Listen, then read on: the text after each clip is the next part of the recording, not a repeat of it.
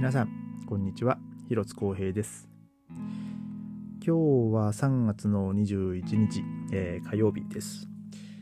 えー、っと、えー、今はねアメリカで行われている、えー、WBC の、えー、世界国別の、えーまあ、対対抗の、まあ、野球ですね。野球の世界大会があるやってますけども、えーまあ、昨夜というか、えーまあ、日本時間はねもう朝8時えー、こちらはですね夜中の0時、まあ、試合開始になってまして、まあね、日本が舞台だった時はですね、まあ、その最初の1次リーグとかはね、あのー、ちょっとこちらが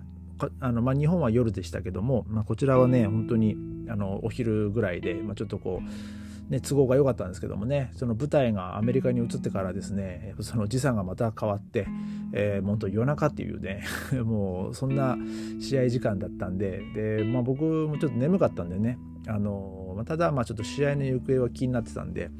まあライブ映像を見ることはねちょっとできないんですけどあのまあ、そのライブ映像を見ながら、まあ、実況してる、まあ、YouTube でその実況ライブしてる、えー、人のね、まあ、その音声をねちょっとラジオ感覚でこう聞いておりまして。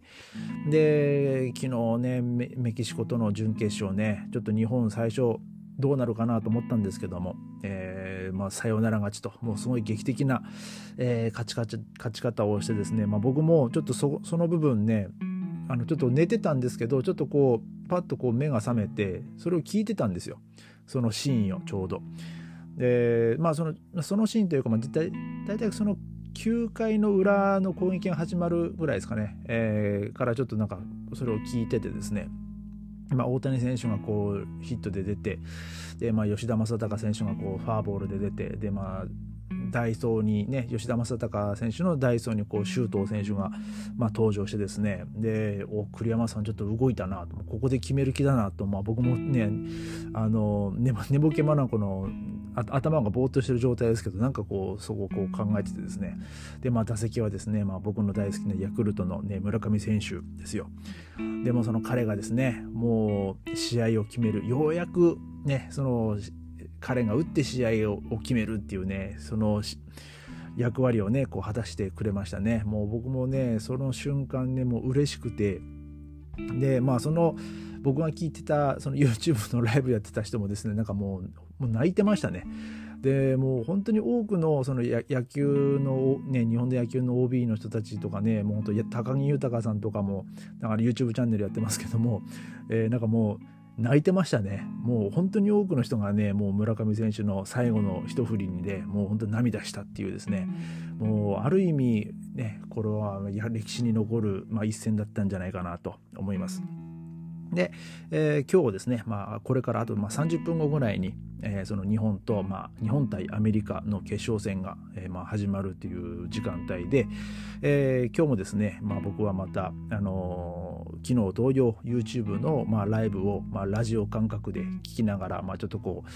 えー、まあ、どこに入ろうかなと思ってるんですけども、まあ、おかげでね昨日はちょっとこう起きたり寝たり起きたり寝たりの繰り返しで、えー、まあ、ちょっと寝不足だったんですけど、まあ、今日はねその仕事がなかったんで、えー、まあ、ちょっと日中買い物行ったりとかいろいろしましたけども、えその後でねちょっとこう家で少しこう昼寝とかできて、まあ、ちょっとゆっくりできたんですけど、まあ、明日はですね、まあ、仕事なんであの まあ、寝不足のまんま、まあ、仕事することになると思うんですけど、ね、もうね、日本がもうアメリカに勝って、えー、もう世界一になってくれたらですね、まあ、そんな疲れも吹き飛ぶんでね、もうぜひぜひ頑張って日本一、あ日本一でね、えー、世界一、えー、掴み取ってほしいなと思います。で、えー、今日はですね、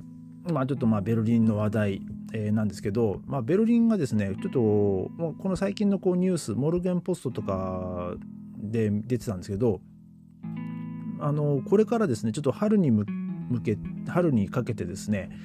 えーとまあ、まずあのオバマさんがですね、まあ、元アメリカの大統領ですよ、えー、がそのベルリンに来ると、まあ、それ5月にベルリンに来るっていうこうニュースが、えー、ありますね。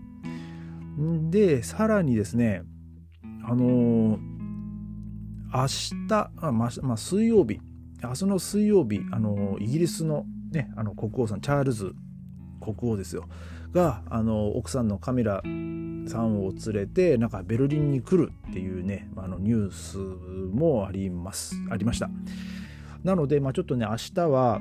あの結構ねベルリンはそういう点でまあ、まあ、交通規制だったりなんかそういうまたこの間のね、まあ、イスラエルの大統領が来たみた時みたいに、ね、なんかいろいろそう交通で、いろいろこう、まあ、言っちゃあれですけど支障をきたすというか、えー、まあね、まあ、もちろん、まあ、それはしょうがないんですけどまあ、明日はねもうあるもうイギリスっていうねもうという国の国王がね、まあ、来るわけですから、まあ、その国王とその、えー、王妃が来るわけですからね、えー、まあそこでまたなんかそのドイツの、えー、その大統領のシュタインマイヤーと、えー、なんかその会談するとかなんだかねなんかそういう、えー、記事が出ておりました。まあ、ということでねあのーまあ、まあ、この先日はねそのさっきも言いましたけどイスラエルの大統領がまあベルリンを訪問してで、まあ、彼はもうほぼ日帰りでしたけどもね、えー、で、えー、チャールズ国王は、えーと、明日と明後日とかもかな、えー、なんかそんなハンブルクにもなんか行くみたいなね、えー、そんなニュースがありました。でまあオバマさんは、えー、なんかですねな何をするんだろうなと思うんですけどあのベルリンにあるですねあのメルセデス・ベンツアリーナっていうその屋内の,、まあそのまあ、イベントスペースというかまあ例えばそのアイスホッケーの試合だったりバスケットの試合だったりなんかそういう大きい、まあ、ホールですね、まあ、日本で言ったら埼玉スーパーアリーナみたいな、えーまあ、そういうところで、えー、なんかそのディスカッションが予定されているとかねその 書いてますね。でそのチケットチケットも販売されるみたいでそのチケットの価格がですね83ユーロから550ユーロで購入可能と。でバラバラク・オバマを生で見たいですかみたいなね そんな、えー、書き込みがですね、まあ、モルゴンモルゲンポストであったんですけどもね。で、えーまあ、オバマさんまあ、ベルリンにもね来てましたけど以前、えーと、まだメルケルさんがね首相の時に。ちょうどあのオバマさんがその大統領の任期があの終わる直前ぐらいでしたかね、えー、そのベルリンに来てメルケルさんとこう、まあ、会談をしてで、まあ、その会談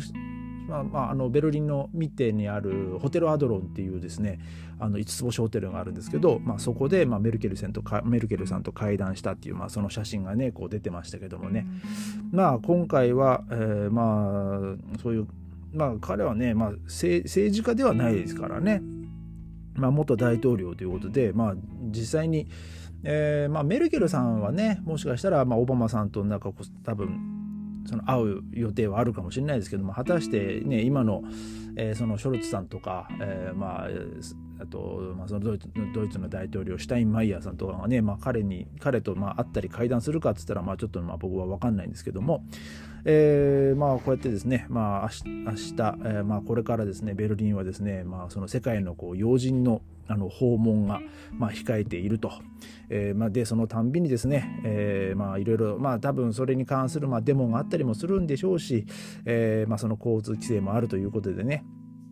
えー、まあ明日はですね、えーまあ、そのチャールズ国王陛下が、ね、ベルリンに来るということで、えー、まずまずはですね 明日、えー、その道路状況ね、まあ、交通交通情報、えーまあ、そのその他もろもろねちょっといろいろとね、まあ、交通規制がねかかってくるんじゃないかなと、えー、思います。えー、それではですね、えーまあ、僕はあのこれからですねまたあの野球のそのまあ、まあ、の結果というかその試合をですねちょっとこう見守りたいなと思います。えーまあ、それではまた明日ありがとうございました。